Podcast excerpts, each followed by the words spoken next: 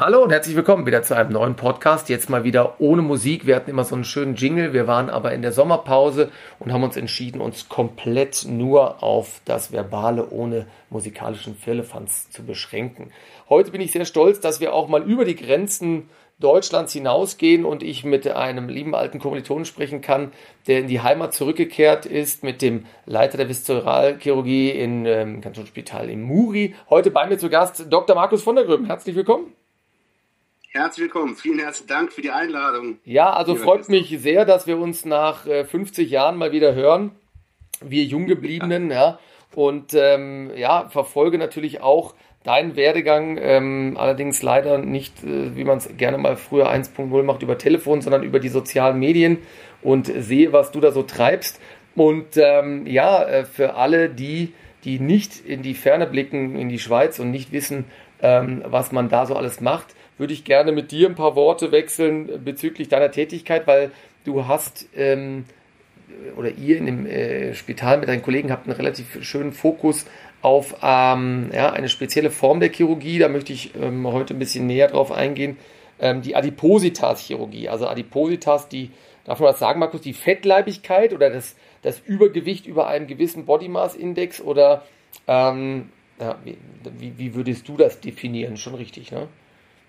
Es ist so, dass der äh, Body Mass Index über 30 ähm, bedeutet adipös. Und okay. dann gibt es verschiedene Stufen, aber man kann ganz normal über, mit, über Adipositas eigentlich reden dann. Das ist eigentlich klar, genau. Wir bei uns in der Praxis kümmern uns natürlich um die konservative Schiene. Das heißt, klar, Adipositas ist ein Thema. Vielleicht kannst du mir da gleich auch ein bisschen was zu erzählen. Das wird ja leider ähm, immer ein bisschen spektakulärer mit der Adipositas. Ähm, äh, was viel heißt, wie dass das äh, tatsächlich in den nächsten Jahren ähm, auch die Tendenz hat zuzunehmen, also die Übergewichtigkeit, weil wir natürlich auch ein schönes Überangebot haben, 24-7 überall was zu uns nehmen können, ob das jetzt gesund ist oder nicht, aber immer rinnen die Luke und ähm, ja, äh, immer verfügbar.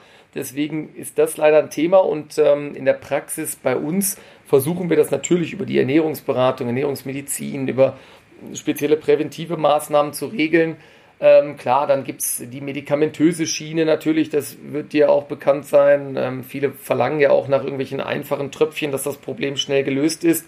Aber wie gesagt, wenn alle Stricke reißen, und das tun sie leider auch sehr schnell, ähm, dann müsste man sich natürlich bei den Extremkandidaten äh, auch eine etwas invasivere Methode überlegen. Und da rede ich dann schon von einem höheren Body Mass Index, also von dem Verhältnis Körpergröße zum Gewicht, was du gerade schon angesprochen hast ähm, wenn, die, wenn dieser Body Mass Index tatsächlich einen Wert von 35 und 40 übersteigt, ähm, also sprich, dass äh, der Umfang dann doch das äh, Körpergrößenverhältnis überschreitet, dann könnten die Leute sich theoretisch, wenn sie in der Schweiz sesshaft wären, auch vertrauensvoll an dich wenden und du würdest diese Leute dann beraten. Und wie sieht sowas aus, wenn ich jetzt mit meinem 45er BMI zum äh, Dr. von der Gröben in der Sprechstunde sitze?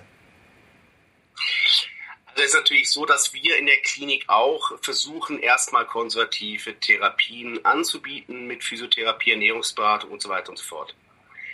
Ähm, ich glaube, dass übergewichtige Menschen, die seit der Kindheit übergewichtig sind, keine Chancen haben, konservativ abzunehmen. Die vorgegaukelten Diäten ähm, generieren eine Möglichkeit abzunehmen, was aber nicht machbar ist. Wir kennen alle den Jojo-Effekt und der Jojo-Effekt schlägt immer genau dann ein, auch wenn man unter seinem, wie soll man sagen, unter seinem Grundumsatz ist, kann man trotzdem zunehmen. Äh, der Körper ist schlau, weil er verstoffwechselt die Nahrung dann doch wieder anders. Er hat das Gefühl, er ist in der Wüste äh, und auch die ne, wenige Nahrung, die er zu sich nimmt, führt zu der Adipositas oder zum Gewichtszunahme. Ähm, wenn Patienten zu uns kommen, ist in der Schweiz das so, dass ab einem Body Mass Index von 35 das von der Krankenkasse bezahlt wird. Und wenn wir als Referenzzentrum, es gibt ungefähr äh, 29, 21 Referenzzentren, 29 Primärzentren in der Schweiz, die akkreditiert sind. Wenn wir sagen, der Patient eignet sich für eine operative Therapie, dann muss die Krankenkasse das übernehmen. Und das geht dann also bei euch, entschuldige, wenn ich unterbreche, relativ einfach. Das heißt, da reicht ein BMI von 35 oder muss ich äh, 18 mal Fitnessstudio und 15 Brigitte-Diäten nachgewiesen haben, dass ich, äh, ja, dass ich den Darfschein bekomme von der AOK? Nein. Nein, es ist so, es ist so, dass die jetzt nachgewiesen zwei Jahre Diäten gemacht werden, äh, gemacht haben müssen. Also wirklich nachweisbar und die meisten haben das, wenn die schon als Kind übergewichtig sind, gemobbt werden in der Schule, im Kindergarten, ähm, in, in welchen äh, dem, wie nennt man das, in, in welchen Kursen waren oder, oder Ferienlager waren für Übergewichtige, wo es nichts gefruchtet hat. Ähm, dann haben die meisten schon zwei Jahre Diäten hinter sich. Mhm. Beim Body Mass Index über 50 braucht man nur ein Jahr Diät. Ähm, und wenn die dann das Adipositas-Zentrum bei uns jetzt betreten, haben wir drei Monate Zeit für die ganzen Abklärungen. Das heißt, ähm, Sie müssen äh, zum Gastroenterologen, also zum Magen-Darm-Spezialisten, zum Herzspezialisten, zum Lungenspezialisten, zur Ernährungsberatung, zum Internisten und zum Psychiater oder Psychologen.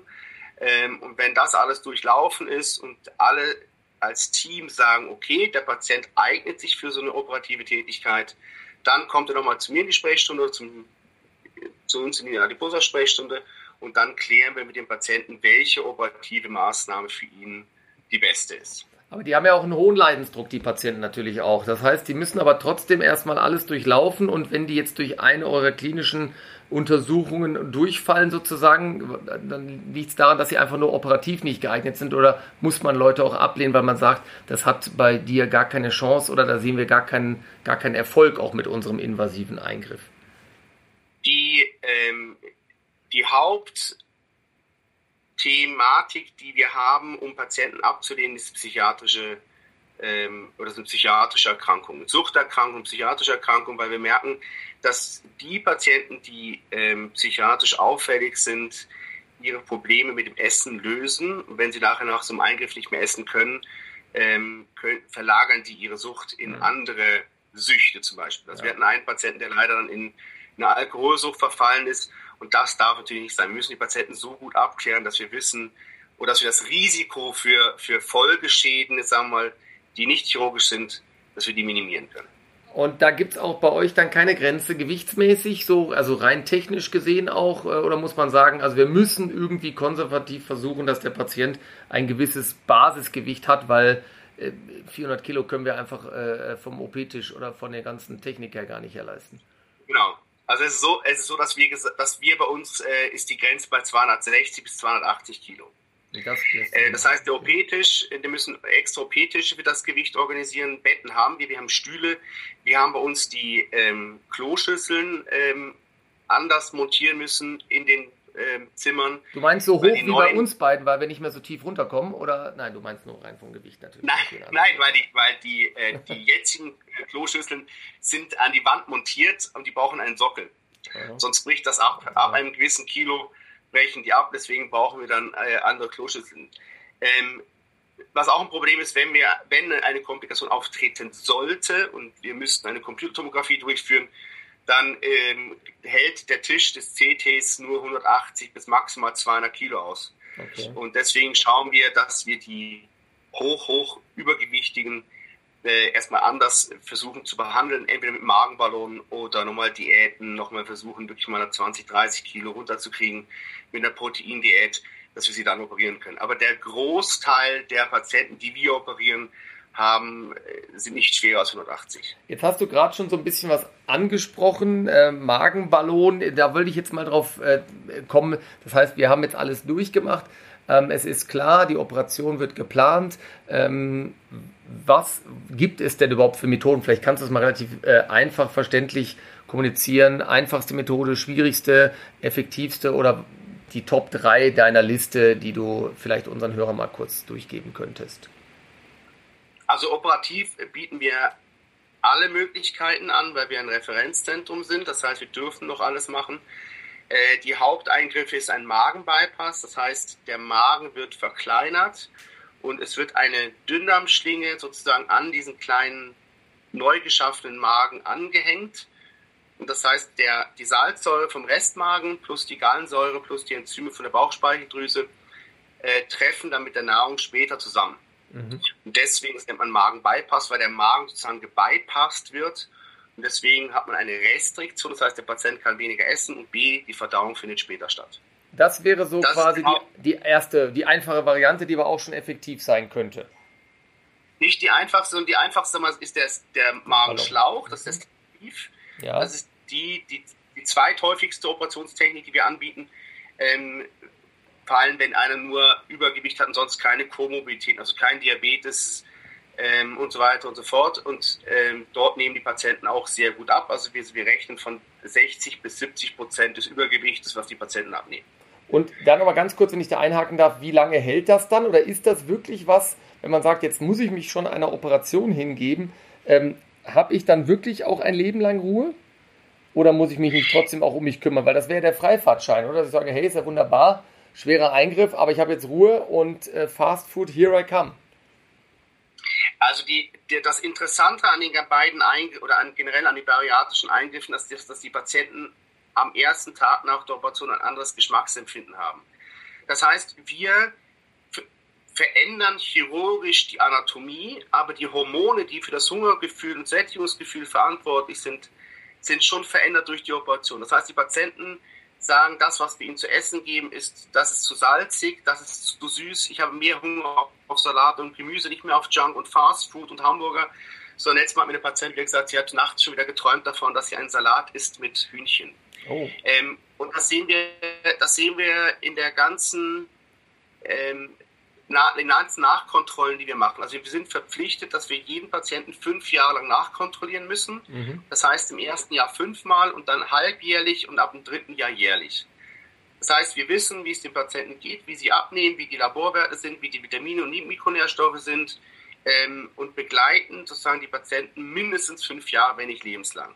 Und dann sehen wir natürlich, dass sie die Zufriedenheit ist wieder da, sie können wieder Sport machen, sie nehmen ab, sind glücklich, ähm, essen anders. Ähm, und das ist, glaube ich, auch etwas, was sie sehr befriedigt, dass sie jetzt endlich mal auch das Gefühl haben, nach einem gesunden Essen satt zu sein. Ja. Weil dieses Sättigungsgefühl haben sie nicht. Und wenn man permanent Hunger hat und kein Sättigungsgefühl, isst man automatisch mehr und deswegen nimmt man zu. Und ist es dann auch so, dass. Und das ist, glaube ich, die ja. Krux an, an Adipositas.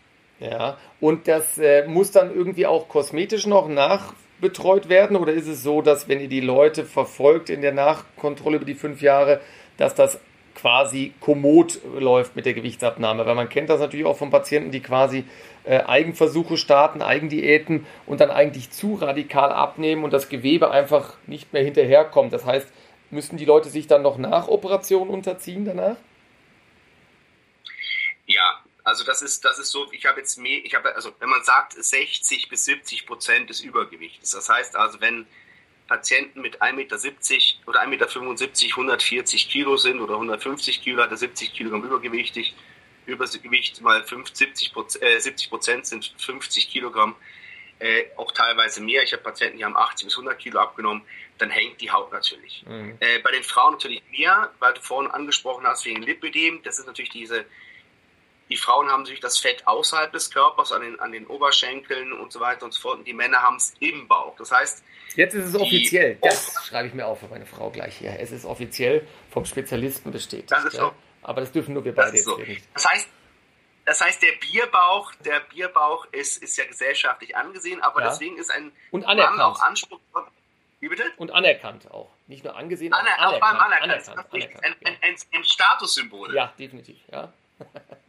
Ähm, und deswegen sind Männer, ist es anspruchsvoller, sie zu operieren, weil es ist schwieriger, äh, einen Magenbypass von Männern durchzuführen, weil natürlich mehr Fett im Bauch ist. Frauen sind einfacher, da diesbezüglich zu operieren. Das heißt, sehr übergewichtige Frauen ist ein Magenbypass einfacher zu operieren als zum Beispiel bei den Männern. Deswegen mache ich bei den Männern, die wirklich sehr übergewichtig sind, eher erstmal einen Magenschlauch. Und gibt es da eine Tendenz 50-50 oder überwiegen jetzt eher die Frauen, ähm, die sich bei euch vorstellen oder kann man das gar nicht sagen? Es sind eher es sind eher, es sind eher, es sind eher die Frauen. Weil, die, der, wie gesagt, der Bierbauch ist gesellschaftlich anerkannt.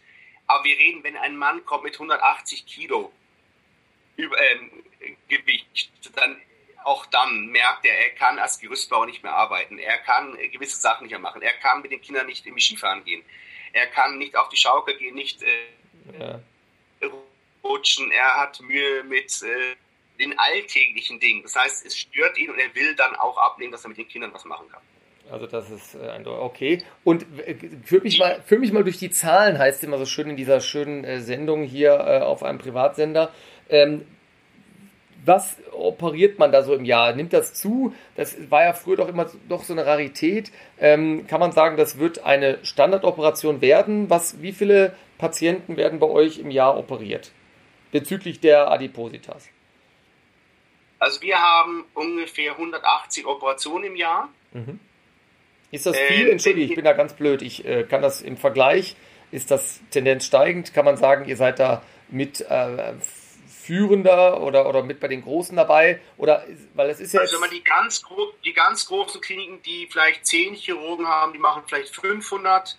Äh, andere Kliniken mit zwei, drei machen vielleicht 300. Wir sind bei 180 bis 200. Das ist so im oberen Drittel, würde ich sagen. Also wir machen, ja, würde ich sagen, oberen Drittel. Wir sind zu zweit. Wir bilden natürlich Chirurgen aus in der Adipositas-Chirurgie. Das heißt, die kommen zu uns machen Fellowship, machen Masterclass, chirurgische Eingriffe. Ähm, das heißt, wir müssen viel davon assistieren. Viele Patienten wollen das aber nicht, deswegen müssen, machen wir es dann selber. Ähm, aber es ist, glaube ich, im oberen Drittel von den Anzahlen her. Weil das Problem ist nicht mal die, die, äh, der operative Eingriff, sondern vor allem die Nachkontrollen. Wenn wir sagen, wir machen 200 sagen wir mal, im Jahr, kommen fünfmal zu uns in die Sprechstunden, fünf Jahre lang, da haben wir 1000 Sprechstunden, äh, nur für die Nachkontrollen pro Jahr und das, das summiert sich ja auf. Ja, das klar. ist das Problem. Aber nimmt das zu grundsätzlich, also nicht nur in der Schweiz, sondern überhaupt, hast, hast du da einen europäischen Überblick oder einen grundsätzlichen, dass die Tendenz da eher steigend ist, was die Operation angeht, weil das wäre interessant, dass man sagt, äh, die konservative Medizin ist jetzt da aus welchen Gründen auch immer unzureichend ähm, oder die Möglichkeiten der Operation werden einfacher, dass man das deswegen schneller macht. Kann man da irgendwie einen Trend abschätzen oder?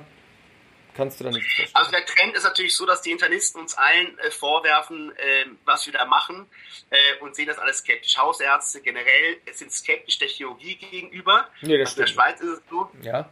Ähm, und ähm, aber wir sehen das in der Literatur auch, in den ganzen ähm, Publikationen, dass man versucht wird, konservative Therapien anzubieten, die nichts bringen.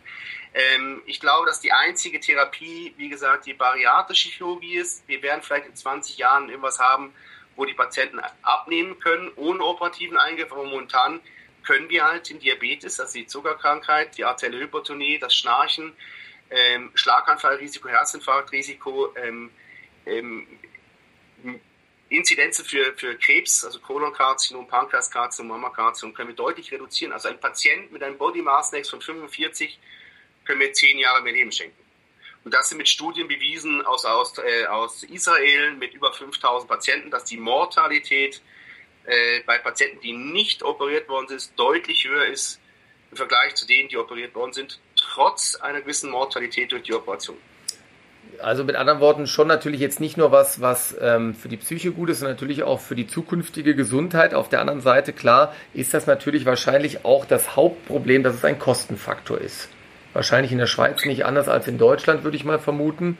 Ähm, ist die Frage, ob ja. es da vielleicht auch eine Möglichkeit gibt, weil es gibt sicherlich Dutzende, einige, etliche, viele, ich weiß gar nicht, welche Worte ich benutzen soll, Patienten, die das ähm, nicht nur für sich selber, sondern natürlich auch ähm, für den Gesundheitsaspekt und für die Vermeidung von Folgeerkrankungen bräuchten und natürlich auch den Kassen damit wahrscheinlich in den nächsten kommenden Jahrzehnten auch viel Geld ersparen würden. Ist das dann kurzfristig gedacht äh, oder zu, zu engständig von den Kassen, dass die sagen, also in Deutschland sage ich jetzt mal, ähm, ja, ist eine sauteure Operation, mehrere 10.000 Euros. Ähm, oder muss man nicht auch sagen, Mensch, dafür spart ihr euch doch vielleicht in der Zukunft was, weil der Patient gesund bleibt? Also die, die, man hat ja Schweiz-Studien gemacht, ähm, die Kosten der Komobilitäten, also Diabetes, Arteriopathie, das Schnarchen und so weiter und so fort, kosten der Schweiz 5 Milliarden Franken im Jahr. Also steht, wie steht der Franken gerade? Ich bin gerade nicht informiert. Weiß nicht, 1 zu, keine Ahnung, okay, wahrscheinlich also, also immer noch, okay, gut, ja, okay. Also viel und wenn wir so rechnen, sagen wir auf Deutschland sind es wahrscheinlich 50 Milliarden und hier sind es 5 Milliarden. Ja, okay. Ähm, und die, die Operationskosten sind irgendwie 6 Prozent.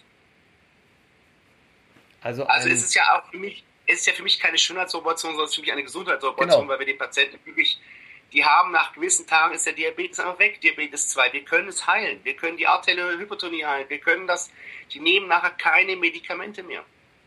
Und das ist natürlich schon glorreich. Wenn du sagst, ich, ich operiere jemanden und dann sind diese Krankheiten verschwunden, sind, sind nicht mehr da. Also wenn, wenn du überlegst, dass ein Buschauffeur nach so einem Eingriff äh, keine Antidiabetika mehr braucht und vielleicht sein, seinen Führerschein nicht verliert. Deswegen ähm, ist natürlich grandios, oder?